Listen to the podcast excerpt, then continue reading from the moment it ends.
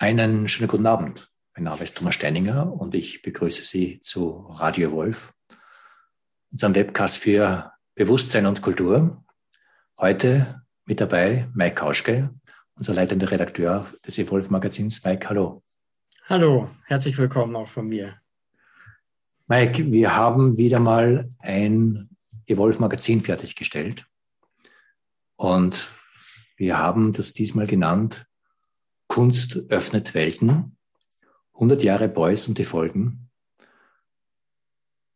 Magst du aus deiner Sicht mal ganz kurz unseren Hörern und Hörerinnen erzählen, wie wir zu diesem Thema kamen?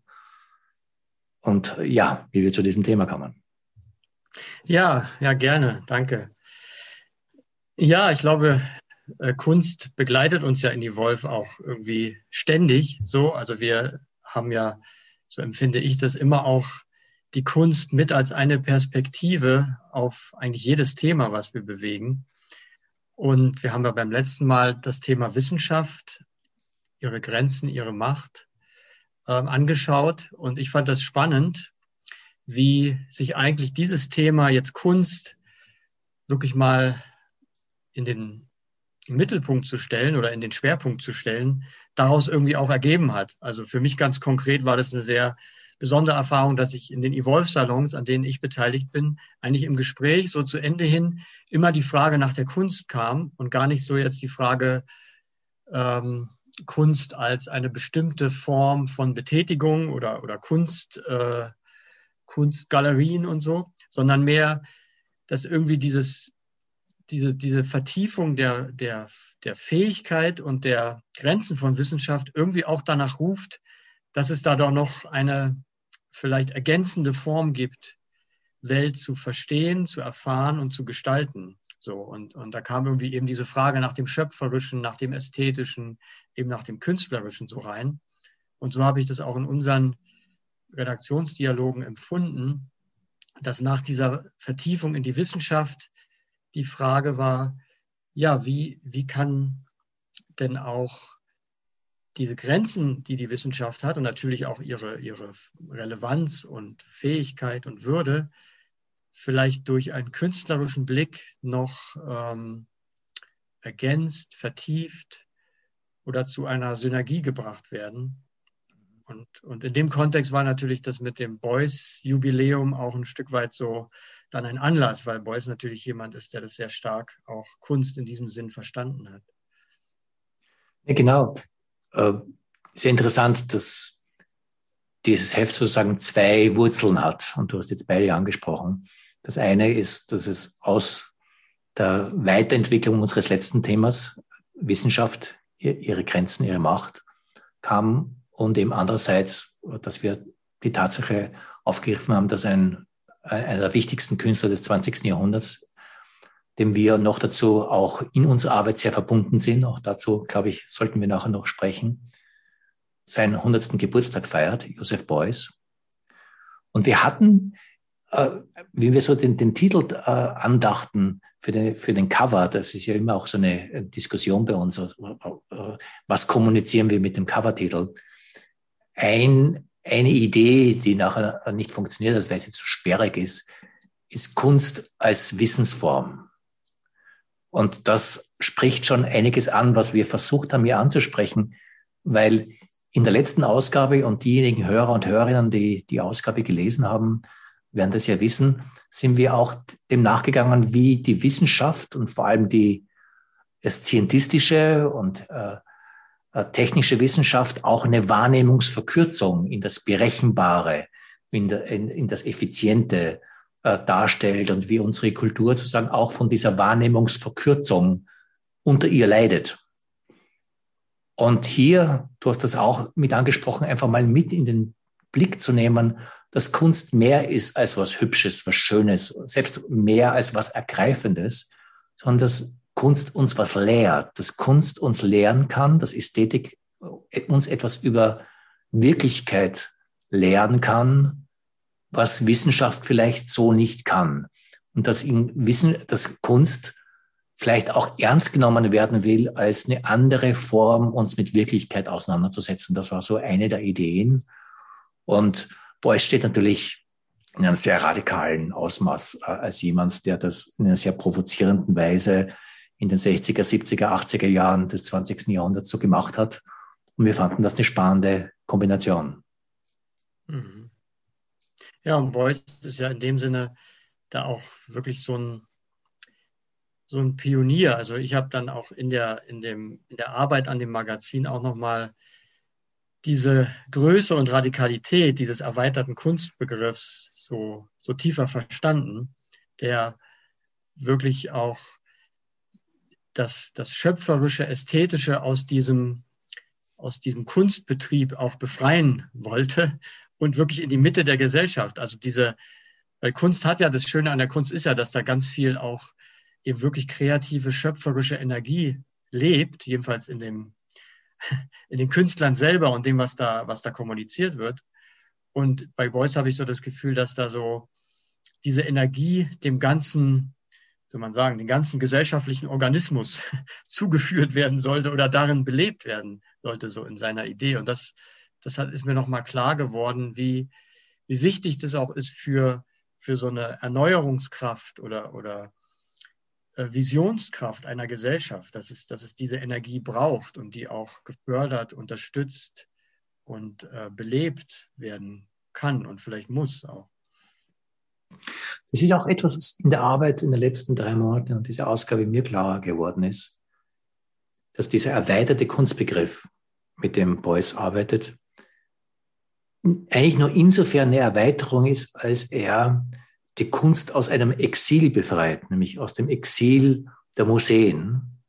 Und dass Kunst, wenn man ihren menschlichen Ursprüngen nachgeht, eben nicht in den Museen gehangen ist, sondern Teil unserer Auseinandersetzung und unserer Erfahrung mit Wirklichkeit war. Ich habe das auch versucht, in meinem Artikel anzusprechen, dass ob das jetzt die Höhlenmalereien vor 30.000 Jahren in Südfrankreich waren, ob das äh, griechische mythologische Kunst war oder auf etwas, was ich mich speziell bezogen habe, auf, eine, auf einen gotischen äh, Altar am Wolfgangsee, der, den ich einfach gern mag, der ein, ein wunderbarer gotischer Altar ist. Und wenn man mal nachschaut, wie dieser Altar, es ist ein Marienaltar in St. Wolfgang am Wolfgangsee, im 15. Jahrhundert geschnitzt worden ist, der ist nicht geschnitzt worden als etwas, das einfach schön irgendwie in der Gegend rumhängt, sondern das war Teil eines liturgischen All, äh, Alltags oder eines eine, eine, eine liturgischen Lebens. Da ist etwas den Gläubigen eröffnet worden.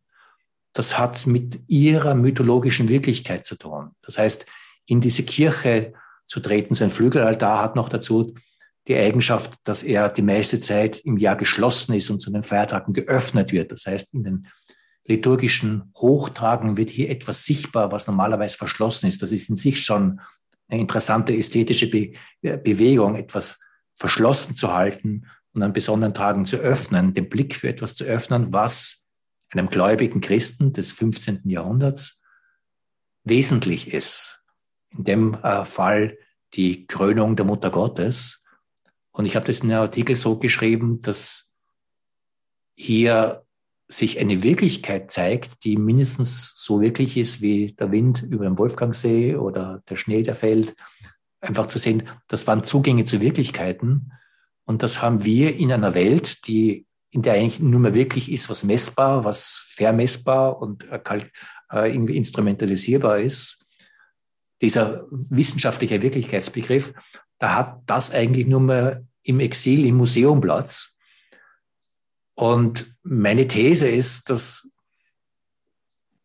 jemand wie Beuys versucht hat, diesen Mysterium der Kunst in der Mitte der Gesellschaft wieder Platz zu machen und dass seine oft auch so schräge, äh, überfallsartige Art und Weise mit Ästhetik umzugehen, äh, ich habe das so ein bisschen eine Guerillataktik benannt, einfach in einem äh, Umfeld, in dem das andere, nämlich diese wissenschaftliche Wahrnehmung von Welt, absolut dominiert, hier einfach überfallsartig reinzukommen, was aufzureißen und dann, bevor man angegriffen werden kann, wieder zu verschwinden, um dem Mysterium Raum zu geben. Und die These ist ja auch dadurch untermauert, dass er einen Satz äh, geprägt hat, den, für den jeder kennt, das Mysterium findet am Hauptbahnhof statt. Äh, ich, ich glaube, dieser Satz spricht sehr dafür, dass es im A, um was immer das heißt, ein Mysterium geht, dass seine Kunst nicht einfach eine Behübschung ist oder eine ästhetische Nettigkeit, ästhetische Erhebung, sondern ein Mysterium. Und dass es darum geht, das mitten in die Gesellschaft, also zum Hauptbahnhof zu bringen. Und insofern denke ich, dass er da sehr nah dran ist an dem, was wir mit diesem Heft auch versucht haben, gemeinsam anzudenken und äh, Menschen einzuladen, äh, uns ihre Gedanken dazu zu nennen. Mhm. Ja, und ich finde das spannend mit der Mitte der Gesellschaft, weil er hat natürlich diese auch so, sage ich mal, Kunstobjekte ähm, produziert, aber die waren eigentlich immer auch mit Prozessen verbunden, mit Gesprächsprozessen, mit, mit, mit Interaktion. Also das hat der, der Volker Harlan äh, sehr schön so eingebracht, der, der ähm, Beuys auch selbst kannte, mit ihm auch Veranstaltungen äh, gemacht hat. Also wie Beuys eigentlich immer Gespräch ähm, produzieren und provozieren wollte. Also seine Arbeiten waren eigentlich immer natürlich einerseits ein, ein, ein künstlerischer Ausdruck, aber eigentlich wollte er, war das der Anfang. So, so habe ich, so verstehe ich ihn da auch. Der Anfang von einem Gespräch, von einer Auseinandersetzung, auch von einer Provokation oder auch eben vielleicht eben in dieser Guerilla-Art auch wirklich was ähm, zu verstören, zu ähm, ja, aufzureißen, zu durchbrechen, also irgendwie in, in so ein Gefüge, was ja auch sich dann in dieser Zeit nach dem Krieg so gebildet hat, dieses sehr stark industrielle Denken und Wiederaufbau und so, ganz stark rational begründet. Ja, das fand ich ganz schön, wie du das beschreibst, ja auch diese, diese Öffnungen für, für das Mysterium da, da irgendwie reinzubringen und nicht nur als etwas sage ich mal jetzt nur so, oder nicht nur, aber so spirituell Transzendentes, sondern auch mitten unter die Menschen, also in das Gespräch mit, miteinander und mit, ja, mit, mit, sage ich mal, tiefen Menschheitsfragen. So. Mhm.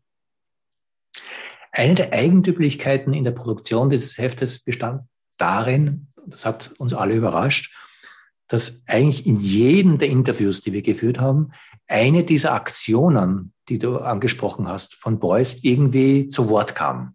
Es gibt so diese berühmten Aktionen mit dem Kojoten in der Galerie New York oder Beuys erklärt dem toten Hasen äh, die Kunst oder die Honigpumpe Pumpe auf der Documenta in Kassel. Und in den verschiedensten Gesprächen kamen immer, kamen wir immer auf diese Aktionen äh, zu sprechen. Und die haben auch in diesen Interviews eine große Rolle gespielt.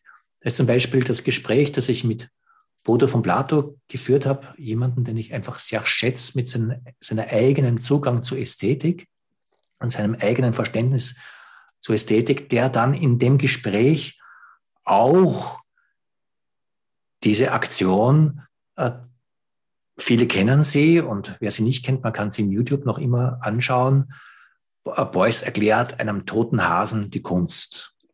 Äh, völlig absurd. Äh, äh, also wenn man das im Video sieht, ich habe es natürlich auch nur im Video gesehen, er mit dem gold angemalten Gesicht hat einen toten Hasen in der Hand und rennt in der Galerie oder schreitet in der Galerie von Bild zu Bild und erklärt diesem toten Hasen die Bilder. Und man kann jetzt viel drüber erklären und das ist meines Erachtens auch angebracht, weil es wahrscheinlich auch darum geht, eben nicht Kunst zu sehr erklären, aber viel eigentümlicher oder viel wesentlicher erscheint mir äh, die Absurdität dieser Situation oder die Schmerzlichkeit dieser Situation. Und wir kamen dann in dem Gespräch mit Bodo von Plato, in dem Gespräch auch zu einem Ausdruck, das hatten wir äh, militante Verletzlichkeit genannt. Das haben, wir haben dann diesen, dieses Interview sogar diesen Titel gegeben, militante Verletzlichkeit. Und das hat damit zu tun, wie Bodo von Plato in seinem eigenen Verständnis von Ästhetik auch anspricht, so zumindest mein Verständnis von dem, was er sagte, dass Ästhetik ohne Verletzlichkeit nicht geht. Das heißt, wirklich der Welt in Verletzlichkeit zu begegnen, ist in sich ich sag's mal so äh, hochgestochen, ein ästhetischer Erkenntnisakt. Das ist eben anders als eine unter Anführungszeichen objektive Erkenntnis der Wissenschaft, wo man irgendwie etwas in, in Datenanalysen äh, nachvollziehbar und vor allem nachrechenbar vollzieht. Diese Verletzlichkeit äh, von der Wirklichkeit in ihrer Schönheit, aber auch ihrer, in teilweise ihrer Schrecklichkeit angesprochen zu werden und dieses angesprochen werden auszudrücken, lasst uns etwas von Wirklichkeit, auch von gesellschaftlicher Wirklichkeit erkennen, das mehr ist als eine wissenschaftliche Analyse, aber was Erkenntnis ist und vor allem eine wichtige Erkenntnis ist, ohne der wir in der Welt radikal verarmen. Und insofern auch einfach das Argument, wie wichtig Kunst ist, um mit Welt umgehen zu können. Mhm. Ja, und auch Welt zu gestalten, weil was ich da spannend fand, auch in diesem Gespräch, also diese Verbindung von Militanz und Verletzlichkeit, die ist ja erstmal sehr äh, herausfordernd. Also mir ging es so. Ähm, aber irgendwie habe ich dann auch in der Reflexion gemerkt, auch, dass das eigentlich auch auf Beuys zutrifft und irgendwie auch auf einige der, der Artikel, die wir dann im Magazin haben. Also, das ist diese Verletzlichkeit, dass Ästhetik, dass Kunst ähm, aus dieser Verletzlichkeit ja kommt, wie du es beschrieben hast. Oder der Bruder von Plato sagt ja auch Kunst, Kunst, die nicht berührt, ist keine Kunst, sagt er einmal in dem Interview. Also das ist diese Berührungsfähigkeit. Aber gleichzeitig ist es eben nicht nur etwas jetzt Privates, wo man irgendwie diese Berührung, sage ich mal, erfährt für sich, sage ich mal, als innerliche Erfahrung, sondern dass aus dieser Berührtheit und dem, was dadurch in Gang gesetzt wird, auch eine Antwort äh, kommen kann, eine schöpferische, gestalterische Antwort, die auf die reale Welt, auch auf die, den Schmerz der Welt, das Gebrochensein der Welt antwortet oder antworten will. Und da, darin liegt dann für mich, so verstehe ich das mit der Militanz, dass diese Antwort eben auch manchmal vielleicht äh, vehement sein kann in der existenziellen äh, ähm, Konsequenz oder, oder, oder Radikalität vielleicht. Und das, das fand ich jetzt beim Bodo von Plato so spürbar, aber wir haben ja auch mit einer Frau, Skina Rattor von Extinction Rebellion, gesprochen, wo ich das Gefühl hatte, da, da kommt das auch zum Ausdruck, dieser, diese, diese Verletzlichkeit angesichts der, der ökologischen Krise, in der wir heute sind. Und die Frage, ja, wie antworten wir darauf? Und wie finden wir eine Antwort, die vehement ist, die auch vielleicht in gewisser Weise militant ist, aber eben nicht aus Gewalt oder so oder ein gegen jemanden, sondern irgendwie die, die schöpferischen äh, Kräfte des Menschen so in, in, den, in den gesellschaftlichen Raum rufen und, und dort auch zum Ausdruck bringen. Also diese Verbindung, merke ich, ist vielleicht sogar ein Vermächtnis von Beuys, weil er das mhm. eben auch so in einer gewissen ähm, ja, Militanz oder Vehemenz seine Arbeit auch äh, betrieben hat und in den gesellschaftlichen Diskurs gebracht hat, auch oft sehr provokant. Und äh, ja, das, da merke ich so eine, so eine durchgehende Strömung auch in dem Heft. Ja. Ich meine, ein Vermächtnis von, von Beuys sind auch diese Künstler, die bei Beuys gelernt haben und die sozusagen jetzt auch mit Beuys gesprochen die Flamme weitertragen. Und mit Flamme meine ich auch diese Flamme des erweiterten Kunstbegriffes und die Flamme der sozialen Plastik. Einer der Hauptschülerinnen von Beuys, die Shelley Sachs, die ja auch in London äh, soziale Plastik unterrichtet seit vielen Jahren und die auch tief mit Kassel verbunden ist und mit der, sagen, dem äh, Nachlass äh, von Beuys Wirken in, in Kassel. Mit, der, mit ihr hatte ich ein langes Gespräch und Shelley Sachs steht im vielen einfach für die Kraft dessen, was soziale Plastik wirklich leisten kann. Und in dem Gespräch kam, glaube ich, auch viel von dem heraus. Eine Sache, die mich besonders angesprochen hat oder die, wo ich froh war, das mit ihr ansprechen zu können, war ihre Betonung der Kraft der Imagination. Und so wie ich das verstehe, heißt das auch Imagination und Kunst hat natürlich und Ästhetik viel mit Imagination zu tun, ernst zu nehmen, insofern als in dieser bildlichen Wahrnehmung, das ist auch etwas, was von Goethe kommt, also Shelley Sachs bezieht sich hier auch sehr stark auf Goethe, auf dieses bildliche Denken und die, und die bildliche Wahrnehmung, dass hier etwas sich an Wirklichkeit zeigt, das über die oberflächliche Wirklichkeitswahrnehmung hinausgeht. Und ich glaube, dass es auch wichtig ist, dieser bildlichen Wahrnehmung, dieser, diesem imaginativen Denken Raum zu geben, dass sozusagen in dem Symbolhaften, wenn eine, wenn eine Sonne nicht nur einfach ein heißer Ball ist, der, ich weiß nicht wie viel tausend Kilometer entfernt äh, äh, äh, vor uns steht und die Erde um, um ihn kreist, sondern die Sonne Spenderin des Lebens ist, die Sonne die Kraft ist, aus der wir hier leben und Sonne insofern nicht zufällig in alten Kulturen äh, eine Gotteserscheinung war oder Gott selber, dass diese symbolische Kraft der Sonne einen Wahrheitsgehalt enthält, der ernst genommen werden will, der jetzt eben mehr aussagt als dass auf der Sonne, ich weiß nicht, so und so viel Energie per Tag umgesetzt wird oder, oder, oder wie auch immer, wahrzunehmen, dass die symbolische Wahrnehmung von was auch immer, Sonne, Rose, religiöse Symbole, aber auch ganz einfach, ich habe das in dem Artikel auch angesprochen, dass ein Weg ähm, mehr ist als einfach etwas, was auf der Landkarte oder auf einer Straße sich zeigt, sondern das Weg hat eine existenzielle Bedeutung, von so einem Weg sprechen. Da ist, da flammt etwas auf an inneren Weg, was Weg sein kann, dass diese Kraft der Imagination uns Wirklichkeit anders wahrnehmen lässt. Und Shelley Sachs macht das in ihrer Arbeit auf vielfältige Art und Weise.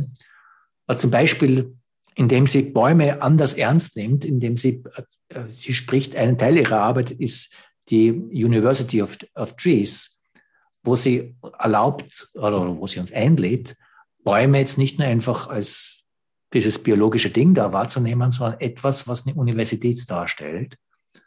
Und dann Menschen, das ist ein Teil ihrer sozialen Plastik, mit diesen Bäumen sein lässt. Und Bäume verändern sich wenn sie als Universität wahrgenommen werden. Und sich in solche imaginativen Welten hineinzubegeben und zu sehen, dass hier sich Wirklichkeit erschließt, ist, glaube ich, ein wichtiger Akt für uns als Kultur, um mit Wirklichkeit auf eine positive, kreative und lebensförderliche Weise umgehen zu können. Und da ist sehr viel, was von Beuys, sozialer Plastik und von Menschen wie Shelley Sachs gelernt werden kann. Mhm. Ja, und ich finde bei, bei Shelley Sachs auch spannend, sie nennt ja diese, diese Praktiken, die sie entwickelt hat, verbindende Praktiken. Mhm. Das ist ja ein schönes Beispiel mit dem Verbund, also diese Verbindung, Verbundenheit zum Baum, eben jetzt nicht als Objekt sagen, dass man jetzt irgendwie wissenschaftlich messen kann, nur, sondern eben wirklich als, als Wesenheit, als, als, als, als, als ein mir, ähm, mit mir anwesendes Leben so. Und, und und das finde ich spannend, weil, weil diese verbindenden Praktiken, auch dieses Imaginative, ja auch einen anderen menschlichen Bezug eröffnen. Also es ist ein anderes Gespräch auch über die Welt, über Zukunft, über Erfahrung, wenn dieses Imaginative auch Raum hat. Also ich kann mich erinnern, ich habe mal so ein äh, Erdforum mit Shelley Sachs mitgemacht, also eins dieser, dieser Praktiken, wo es darum geht, ja, wirklich auf der Erde zu gehen und, und wirklich dieses Gehen auf der Erde mal tief wahrzunehmen und sich dann darin zu begegnen und dann zu, auch, auch miteinander so in, in so einem imaginativen Prozess zu, zu finden, was, ja, wie möchte, wie kann denn diese Erde sich eigentlich ähm, in Ganzheit aus sich selbst heraus, aus ihrer eigenen Schönheit weiterentwickeln? Und was sind da eigentlich so Imaginationen, die man da miteinander teilt, aber und dann auch einen Weg findet, wie, wie man selbst da vielleicht dazu beiträgt. Aber da, das ist ein anderer Prozess, als jetzt sich irgendwie hinzusetzen und zu sagen, also Moment mal, wir haben jetzt hier ein Problem, ein ökologisches, was können wir tun? Das ist ja auch gut, aber dieses Imaginative, dieses Innere, sie spricht ja auch von dem inneren Atelier, in dem man sich dann treffen kann, da, da werden noch, da kommen eben wie bei Beuys auch diese schöpferischen Kräfte, werden da so aktiviert und, und erlauben irgendwie ja auch nochmal mehr, ähm, ja, mehr Kreativität, mehr ästhetische Berührbarkeit und, und so ein Gestaltungsempfinden für, für einen selber und im Miteinander. So. Das Gestaltungsempfinden ist, glaube ich, ein gutes Stichwort, weil es direkt sich auf diesen Beuschen Begriff der sozialen Plastik bezieht. Die soziale Plastik, man kann viel darüber sprechen, aber ein, eine Dimension, die mir entscheidend erscheint, ist, dass unser soziales Wesen, äh, unsere Gesellschaft, eben nicht nur ein instrumentelles System ist, das jetzt durch Systemanalysen äh, sich verständlich machen kann. All das ist gut und wichtig, sondern dass ich den Blick ändern kann und das Ganze nicht jetzt als ein funktionelles System wahrnehme, sondern als Plastik. Das heißt hier einen ästhetischen Blick. Eine Plastik hat immer die Frage nach der Form, nach der Stimmigkeit der Form, nach dem, was die Form spricht, nach dem, wohin die Form zählt. Und wenn wir den Blick eben auf unser gesellschaftliches Ganzes in dieser künstlerischen Art und Weise erweitern, auch so verstehe ich, jeder Mensch ist ein Künstler, weil wir die, die Gesellschaft jetzt nicht nur als Sozialingenieur verstehen können, sondern eben als gesellschaftlicher Künstler. Und dann die Frage nach der Schönheit der Gesellschaft oder auch die Frage nach der Hässlichkeit oder Provokation dessen uns erlaubt, anders in diesen gesellschaftlichen Prozess einzugreifen und dann insofern eben sozialer Künstler zu werden, als es hier auch um Ästhetik im gesellschaftlichen Ganzen geht, um Formkräfte, um die Frage nach der Schönheit, die Frage nach der Güte und Fragen, die sich anders stellen, als wenn ich das als Sozialingenieur stelle. Diesen anderen Blick zu öffnen, erlaubt uns, Gesellschaft nicht nur anders wahrzunehmen, sondern eben auch anders zu gestalten. So erlebe ich die Arbeit von Beuys und auch von Menschen wie Shelley Sachs als, äh, als Aufruf an uns alle. Mhm. Ja, und was ich da auch wichtig finde, und das habe ich jetzt bei der Arbeit an der Ausgabe auch nochmal so berührt, auch, dass, dass Beuys auch, also dieser andere Blick auf Gestaltbarkeit der Gesellschaft kommt ja bei ihm auch wirklich aus einem anderen Menschenbild. Also mhm. dieses, jeder Mensch ist ein Künstler, heißt ja nicht, dass jeder jetzt irgendwie im Künstler in dem Sinne sein kann oder soll oder so, sondern dass eigentlich in jedem diese schöpferischen Kräfte anwesend sind.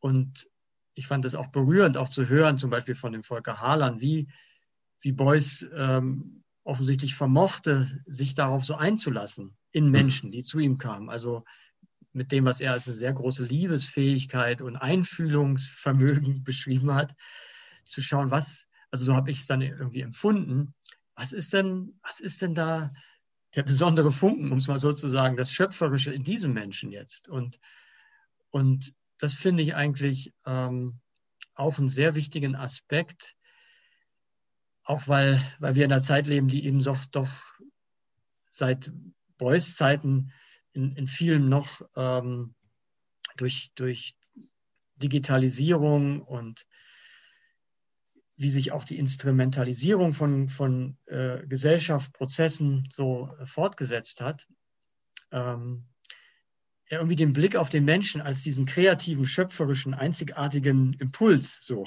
gesetzt hat und auch, auch die soziale Plastik, Plastik ja wirklich aus diesem ähm, aus dieser schöpferischen Kraft, die in jedem Menschen wohnt, die freizulegen und der Raum zu geben, sich zu zeigen und daraus dann gemeinsam an dieser großen Plastikgesellschaft ähm, mitzuwirken Und, ähm, und da, da drin auch, er hat es ja auch als diesen Wärmestrom manchmal bezeichnet, dass dann in der Gesellschaft auch diese, diese Verbundenheit, diese, ja, vielleicht sogar Liebe irgendwie zum Ausdruck kommen kann, dass wir eben gemeinsam ähm, daran mitwirken können und eigentlich von unserem innersten Menschsein auch wollen. Also dass das eigentlich in uns äh, angelegt ist, als, als dieser schöpferische Lebensimpuls. Nee, das ist ein guter Punkt, weil diese Betonung des Schöpferischen im Menschen ist auch ein Aspekt mit diesem, jeder Mensch ist ein Künstler oder umgelegt auf den Titel von unserem Magazin Kunst öffnet Welten, wahrzunehmen, dass wir hier eben nicht nur in irgendwelchen Routinen des Alltags oder in irgendwelchen berechenbaren äh, Entscheidungsmodi eingebunden sind, sondern dass wir als Menschen durch unser Menschsein eine schöpferische Dimension in uns haben, die, indem wir uns auf sie einlassen, wir sie öffnen können. Und dieses Einlassen auf unsere Schöpfungskraft, unsere kreative Schöpfungskraft, etwas ist, das uns zutiefst eigentlich zu unserem Menschsein in einer tieferen Weise bringt. Und dass dieses äh, Eingebundensein in die Algorithmen unserer Wirklichkeit auch ein Verkümmern unserer Schöpfungskraft mit sich bringt. Und dass hier ein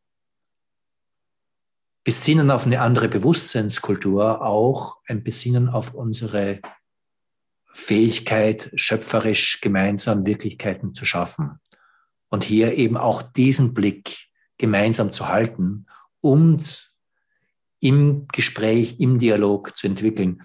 Eines der Dinge, die mir in den Gesprächen aufgefallen ist, was mir vorher gar nichts bewusst war, dass eine der Hauptaktivitäten von Beuys eigentlich darin bestand, äh, Gespräche zu führen.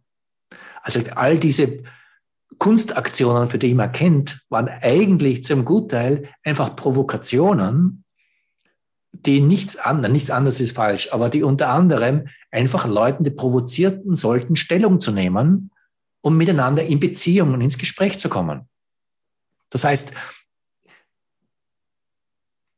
diese Provokationen waren auch der Versuch, uns zu öffnen, damit zwischen uns Impulse in Bewegung kommen.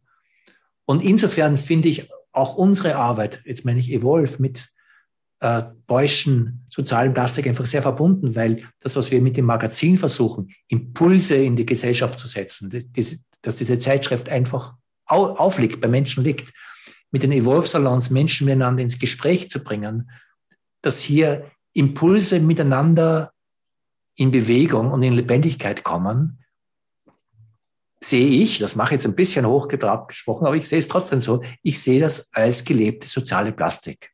Ich, äh, ich erlebe, was wir mit Evolve, Evolve Magazin, Evolve Radio, den Evolve Salons, Evolve Live versuchen und dahinter eben auch diese ganze Dialogpraxis, die wir Merchant Dialogs nennen, als ein Versuch einer sozialen Plastik, damit hier sich menschliche Kreativität miteinander in Verbindung finden kann.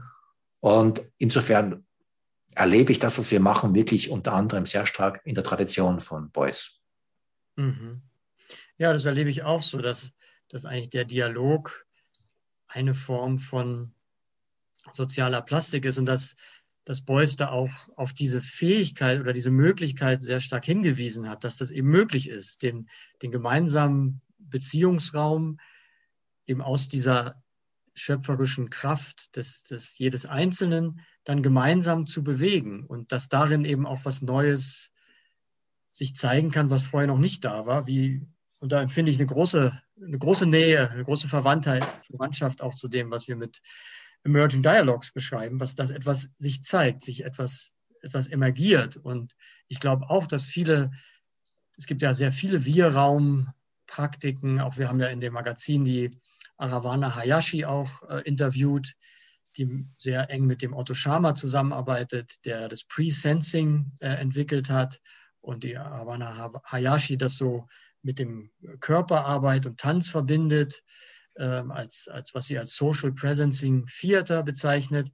Also das ist ja auch, ähm, kann man sagen, auch eine Form von sozialer Praxis, äh, Plastik, auch, auch diese, dieses Presensing und die, die Theorie U von Otto Schama und, und viele andere, die, die diesen Wir-Raum, den, den Beziehungsraum zwischen Menschen als etwas Gestaltbares erleben, in dem sich dann ja auch, auch etwas Mögliches, etwas Zukünftiges zeigen kann und eben oft mehr äh, in, in Bildern oder in, in ähm, ja, schöpferischen Impulsen, die dann, die dann verwirklicht werden können oder in, in, ähm, auch in, in konkreten Situationen umgesetzt werden können. Also die Hayan, Harawana Hayashi beschreibt so, so einen Prozess ganz schön in dem Interview auch.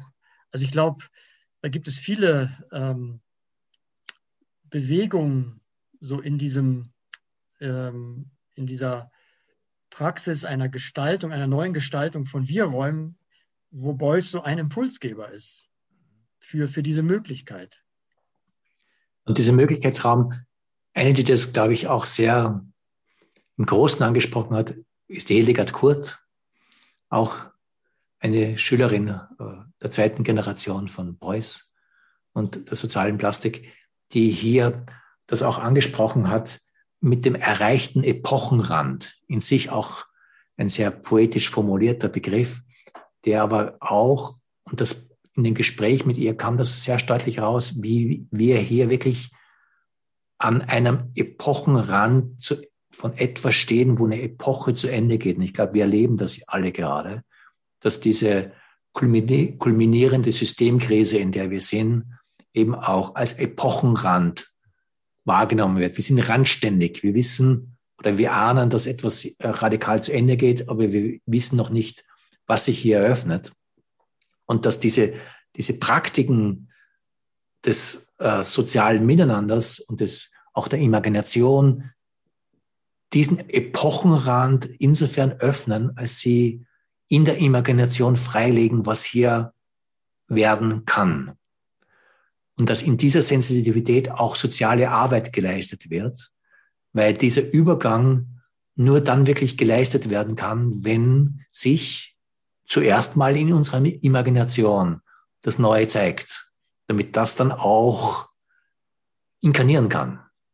Und insofern ist dann auch wieder zurückkommend auf das, was wir machen, natürlich viele andere auch, in, diesen, in dieser Praxis des sozialen Dialogs eine Praxis des Wahrnehmens, des tiefen, auch ästhetischen Wahrnehmens äh, der Ganzheiten, in der wir sind, bis hin zu auch äh, existenziellen, heiligen Realitäten und Möglichkeitsräumen, in denen sich das Ganze entfalten kann.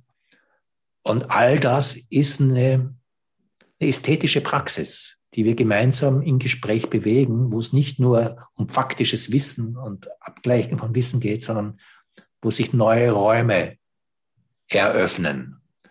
Und in diesem Eröffnen von neuen Räumen wird, glaube ich, auch eine entscheidende gesellschaftliche und kulturelle Arbeit geleistet. Und in dem Sinn glaube ich, dass einfach Kunst als Ganzes gesellschaftlich entscheidend ist. Und der Beitrag, den Beuys hier eröffnet hat, hier noch einmal konkret fokussiert, was Kunst leisten kann und leisten soll.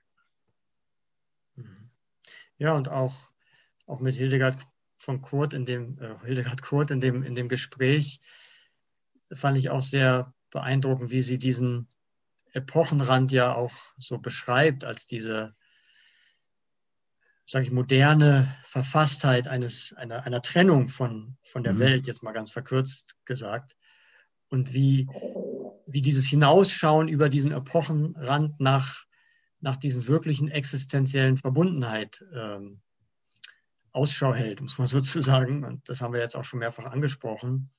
Und wie sie sich dann auch auf, ja, auf, auf indigene Formen rückbezieht. Und das ist ja auch das Spannende an Beuys, dass er ja auch das Schamanische so gelebt hat, auch, auch die Mythen, das Mythische eben auch angesprochen hat und das, das, das finde ich schon auch nochmal so, so einen wichtigen Aspekt, dass er da auch ähm, nach meinem Empfinden so eine Integration versucht hat. Ne? Dieses, dieses mythische, schamanische, man könnte sogar sagen indigene, äh, eben diese, diese wirkliche tiefe Verbundenheit mit dem Lebendigen, auch diese Mitempfinden mit der Schöpfung, das spielt ja auch in diesem toten Hasen, spielt es ja auch mit rein und in anderen Arbeiten auch von ihm. Und das aber nicht jetzt so als so ein Rückbezug auf eine Vergangenheit, sondern das mit mit auch einem ähm, ja, erweiterten Verständnis von Denken als schöpferische Kraft, das, das so zu, ja, es ist für mich so eine Suche nach einer Integration, nach einer Synergie von einer verlorenen Verbundenheit vielleicht und einer gewonnenen Reflexionsfähigkeit so zu einem neuen, zu einer neuen Ganzheit. Und insofern ist es natürlich auch eine Einladung, sich an dieser Bewegung zu beteiligen, an diesem, das gemeinsam all diese Dimensionen im Dialog zu bewegen. Und das ist ja auch das, was wir mit dem Magazin wollen. Das ist das, was wir auch mit diesem Radiobeitrag hier wollen. Das heißt, es ist auch eine Einladung, sich in den Evolve-Salons oder in welcher Form auch immer äh, Impulse äh, geben zu lassen und Impulse aufzunehmen, um daraus neue Impulse entstehen zu lassen, was auch immer das sei. Und daraus entsteht ein Gewebe des sozialen Ganzen. Und wenn das gelingt, habe ich das Gefühl, dass auch ein Teil dessen gelingt, was wir als unsere Arbeit von Evolve verstehen.